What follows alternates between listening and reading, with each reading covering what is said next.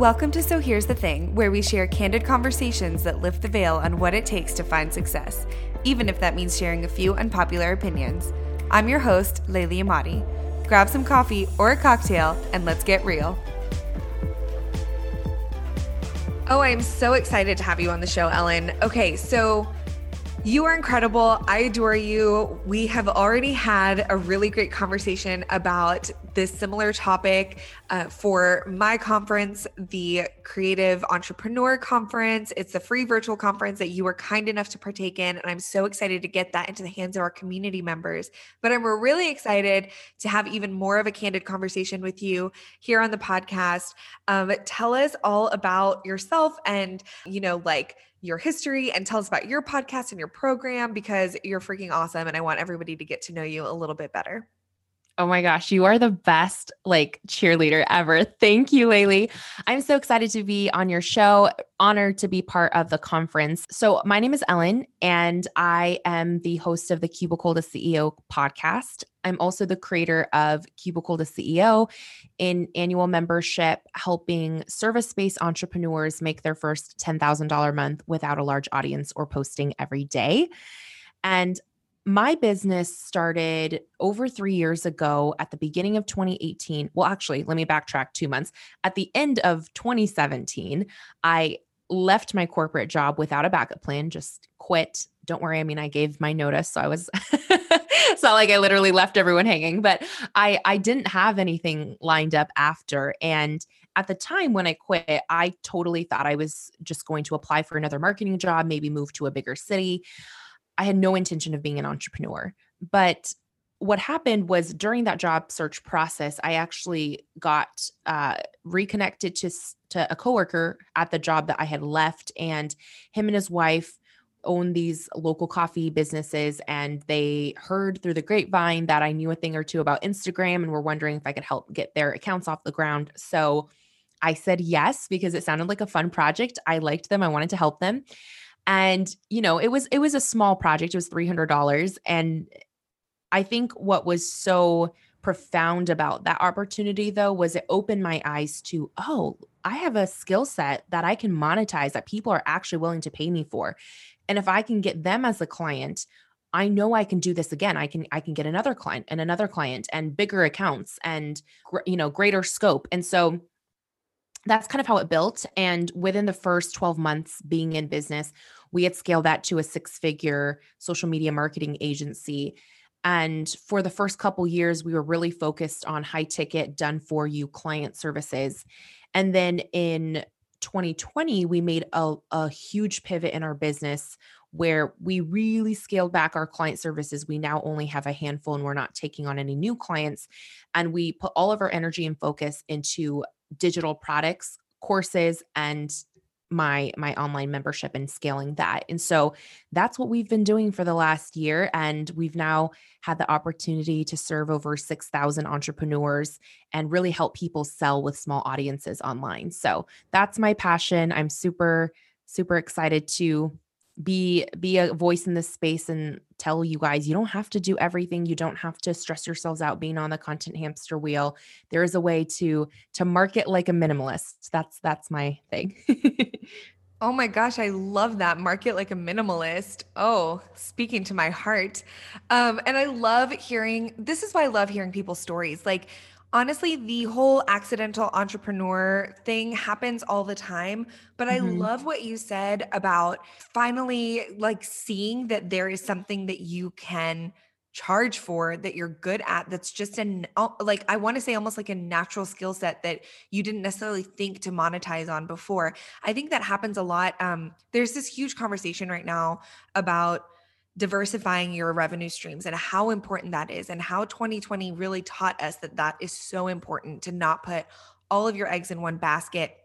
And so a lot of service providers I think are like really grasping at like oh my gosh well what else can i do like i don't even know i have no idea what what additional revenue stream or what additional offering i could create or share about and i love that you kind of organically found yours do you have any advice for people who um, maybe like that opportunity won't come up for them to be shown something that they can monetize like what would you tell to Mhm. one of your membership students who is a service provider who wants to scale or diversify?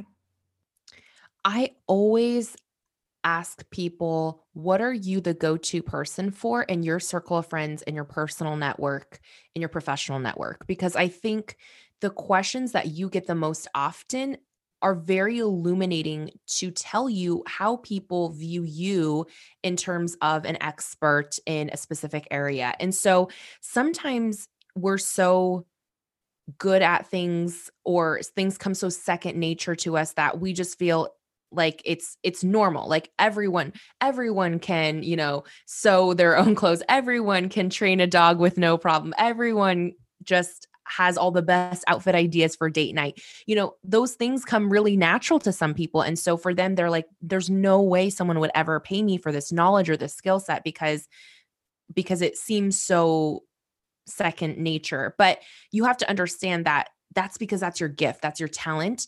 And there's so many people like me. If you asked me to help style you for a date night, mm, like, oh, good luck. don't take any pictures. I don't know. or like if if you asked me to train your dog or to sew you something, oh gosh, like home ec, I need a refresher. So just realize that skills are so unique to you. And if you don't know how to diversify your income, just start paying attention, start listening, and really look at what are the people in my audience, in my community, in my network, what are they asking me? What have I done recently to help someone with an existing skill set or the knowledge in my head? And how do I take that one example and actually build an offer out of it that can impact more people? Oh my gosh. I love that. I hope y'all, if you were not paying attention, you guys, like go rewind. What is this, 1994? Go back, get back and listen to what Ellen just said. That is the most bomb advice. And actually, that's how I created the Creative Educator Academy. It was not my idea. It was someone Mm. else's idea of um, this one of my industry peers who I love to death. We're such good friends. And she told me, I am wanting to create a course, but I have no idea how to teach. And like, I wish I had your background. Like, you can create curriculum. Can you help me create the curriculum for my course? And as I Mhm. was helping her, she was like, You need to give this to everybody in the Mhm. industry. People don't know how to teach. And to me, I was like, This isn't. This isn't a thing. Like it's not that hard, but it is. I mean, pay by paying attention to what other people are asking from you, we just all have such differing um, areas of expertise and such differing Mhm. differing upbringings and backgrounds that we just don't think about what somebody else needs so that is just golden advice. I'm obsessed with it. Okay so we've listened to what people have told us. We have ideas. Now how do we get to 10k months without a large audience on instagram? Everybody wants to swipe up. Everybody wants 10k you and i had a good conversation off the air. Mhm. A couple weeks back when we recorded for the conference and we were like we should have hit record and you were telling me about the swipe up and how it's overrated tell me all about that Oh yeah, the swipe up is so overrated, guys. I I know a lot of you want to get to 10k because you really covet that swipe up and it makes you feel more official and everybody wants to be able to say, you know, swipe up for the link or whatever. And yeah, sure, it's fun and it's a novelty, but at the same time, when you really look at the data and this is and I'm speaking on, you know, my personal experience, but also the experience of a lot of my friends in this industry, if you have really great content that calls people to action and your and your profile your IG bio is optimized I'm willing to bet you are going to get so many more click throughs in the link in your bio than any swipe up you put in your stories. And so don't feel like if you can't add a swipe up link that for some reason that is what's hindering you from growing in your business because it's not. That's that's just a lie.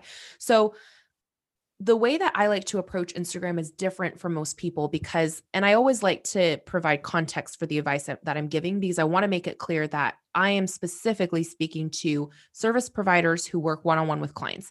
If you are, I don't know, an e commerce shop owner, this may not apply to you. So just be aware.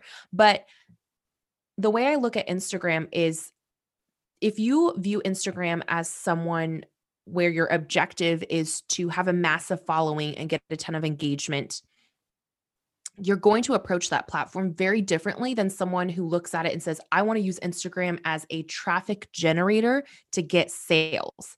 Okay. Two totally different end goals and the approaches are different. So I fall in the latter camp. I really could care less what the algorithm does, how many likes I get, how many followers I have. I just literally don't care. So I'm like the worst Instagram educator in that aspect, but also maybe might change your life to think about it that way. So, how I approach Instagram is that I really believe that you don't need a large audience because your ideal clients already exist on Instagram. It's not like you have to create them from scratch. These people exist, they're using the platform every single day. They are just conveniently congregated in communities built by other people, which is so helpful. Like you like if you think about who you want to reach, think about the key influencers those types of people already follow. Think about what hashtag communities they already exist in. This is like, you know, all the traffic that you want just pushed into one convenient location. And all you have to do is go stand in front of that traffic source, connect with that traffic source, and bring those eyeballs to your page. So, who cares if you only have 100 followers because your 100,000 dream clients are already congreg- congregated somewhere else and you can bring that traffic over to your profile. Oh my gosh, what a like freeing and refreshing way to think about Instagram. I personally always say like I know a lot of people have a love-hate relationship with Instagram. I just personally love it. I have fun there and I don't really worry that much about like what else is going on, which probably Same. is not like the best strategy, but I like it. um okay, so I love this I love this concept. I would love to like do like a deeper dive into it and talk about like a few ways that that we can get in front of those pre-existing communities like um, the the traffic sources that you want to go stand in front of like how do we stand in front of them and and you mentioned something earlier that stuck out to me about optimizing your bio things mm-hmm. like that i mean this is embarrassing i'm going to admit this because these are these are my people and you're one of my people but like i spent we had an annual team planning retreat in mm-hmm. January where I like flew out my team members. We all like holed up in a house for like a, a couple of days and we spent like an hour and a half on my Instagram bio because we realized that our messaging has to be like so spot on. It has to be so clear. It has to be so concise. And Instagram is amazing because it forces you to be concise. So, mm-hmm. um, A, I'd love to hear how to get in front of those traffic sources that you mentioned. And B, I'd love to hear like your tips and tricks on optimizing that bio and being really clear in your messaging. And is that important anyway, or is that just something I think is important? Oh my gosh, it's so important. It's it's it's the most important thing you can do. Your messaging and your clarity is what drives conversions. And you know, we we have a mutual friend, Haley, right? She always says clever doesn't convert clarity converts and i love that i i that message is like ingrained in my brain because i think it's so so valuable and here's okay let me start with the bio the way i like to describe the bio is I tell my community that is your 24/7 billboard. It never sleeps. Even if you, you know, ditch your phone for 3 weeks, your bio, if it's if it's optimized, should be converting for you all the time. It should be selling for you all the time. And every single post on your feed should be a little unit in your sales army, pre-selling your people, crushing their objections, and always educating them on taking that next step. So just realize how important it is for you to have a lot of clarity and intention in what you are creating. That's why I don't post every day. I mean, literally there are months where I post one time. It doesn't matter because my my content is all evergreen, meaning that it's relevant no matter when somebody finds it. So I'm not stressing out about trying to be consistent about posting because I don't care about how many likes I get. Again, it's all about perspective and and what your end objective is, right? So with your bio, someone needs to be able to tell in literally 10 seconds if you're speaking to them. So you need to make sure you have a clear call out in terms of who you're talking to, what is that identity, how do they describe themselves, and what is the one specific result that you are providing them. And what is the one biggest thing that's standing in their way of having that result? That should be in your bio. That should be super crystal clear. And in my membership, we actually take people through a very in depth market research process to help them craft that perfect power of one statement. That's what I call it. And we do lots of, lots of workshopping to really help people nail that. So, you know, I, I think it's, I think that's a great place to start in terms of optimizing your bio and making sure those keywords are, you know, in, in your name, um, in your name field and that they're searchable. Now, moving to to traffic sources and how to generate traffic from other people's traffic sources, I think we often forget that social media is about being actually social. And so a lot of times people post things and they're they're like, "Oh, woe is me. Instagram hates me. Nobody sees my content." And then I ask them, "Well, what are what exactly are you doing? Like are you just like posting and they're just like waiting for waiting for magic to happen because yeah, it might not happen unless you, you know, hit the jackpot and go mini viral or whatever."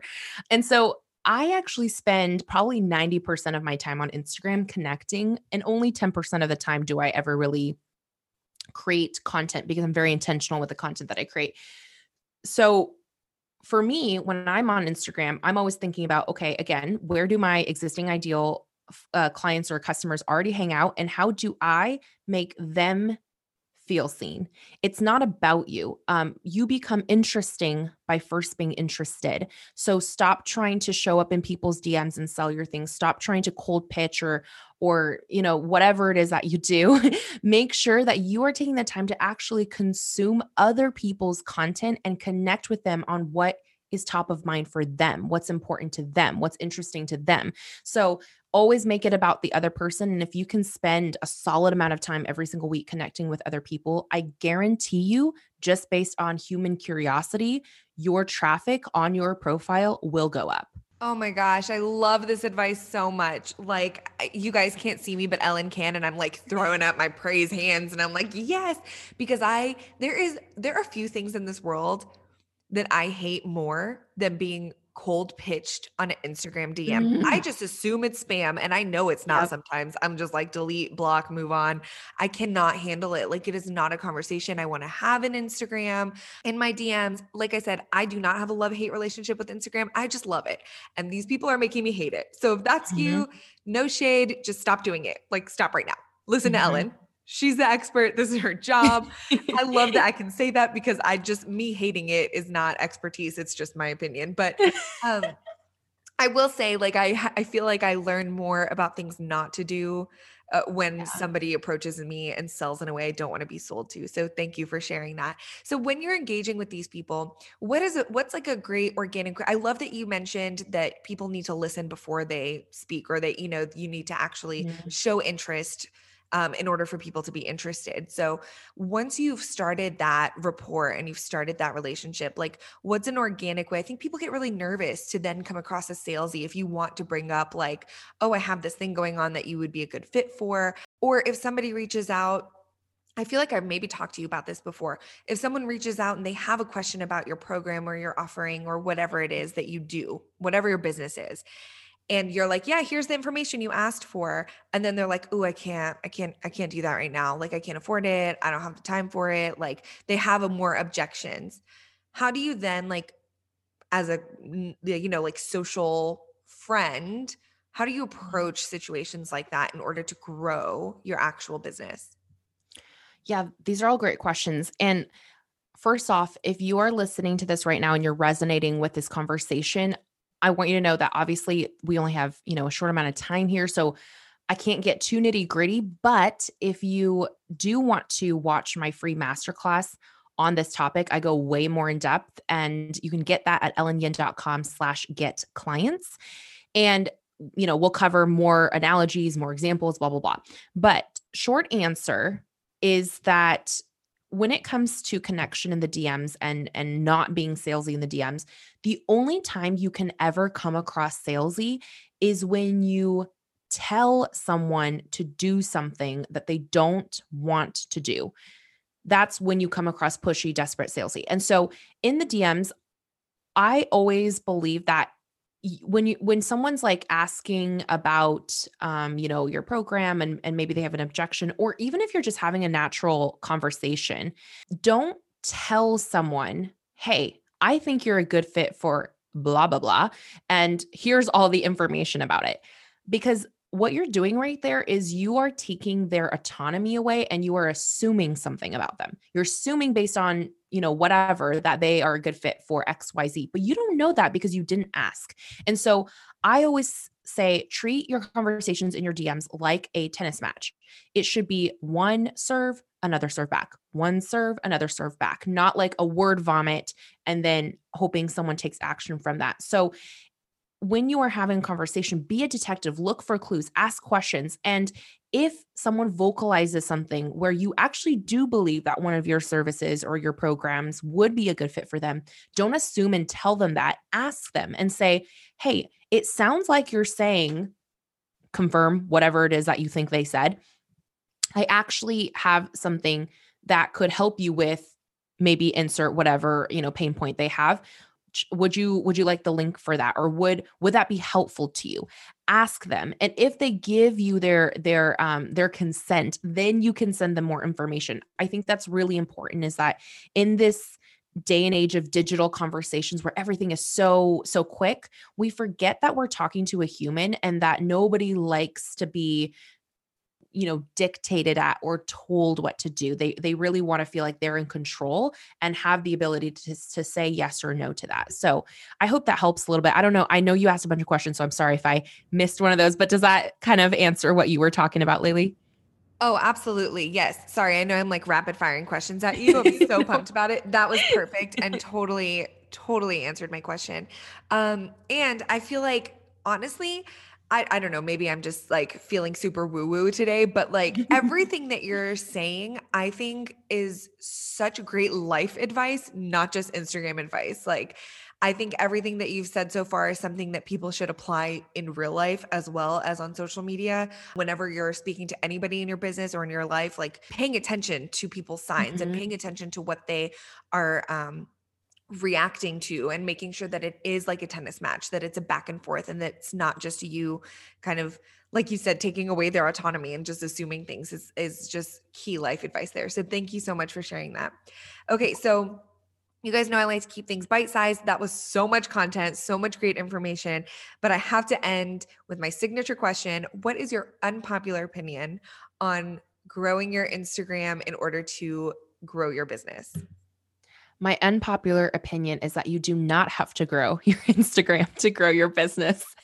That's it. I mean, I know a lot of you probably, you know, look at that statement and say that no way. But I promise you guys, like, there are people I know who have millions of followers and literally they like they're broke. They can't, you know, pay their bills. And then I also know people who have like 2000 followers who are seven figure business owners. It, if you understand how to actually utilize traffic and drive it to a converting sales system, which is, you know, what I teach teach my community, that's when you can build a profitable business. It's really not about the number of followers you have. I love that and I completely agree. I mean, honestly, I talk about this a lot on the show. I I do not have a massive following whatsoever, but we are very comfortable. I take care of my team. We're good. Like I, I it's not something that's top of mind for me because it doesn't need to be. Um, mm-hmm. my following is loyal. My funnels are set up. Like I'm good. Um, and so I I like to encourage that. Like yeah, it's fun to have a lot of followers. It's fun to swipe up. Like all the th- I love I love people, so the more people the better. But at the end of the day, I think people tend to put so much stock into it that it prevents them from moving forward and actually doing the work that can that can help them succeed. So I really appreciate your time. Guys, we're to link all of Ellen's stuff, her membership links and her masterclass and all all the ways to get in touch with her podcast. But Ellen, where what's the best place to like hang out with you? Definitely my podcast every Monday, Cubicle to CEO podcast, and in my in my DMs on Instagram at Miss Ellen Yin. I love that. Thank you so much for being here. You're amazing. Thank you. For show notes and resources mentioned on today's episode, head to so here's the thing podcast.com. And if you're enjoying the podcast, I'd love to read your review in iTunes. Thanks so much for listening, and I'll catch you in the next episode.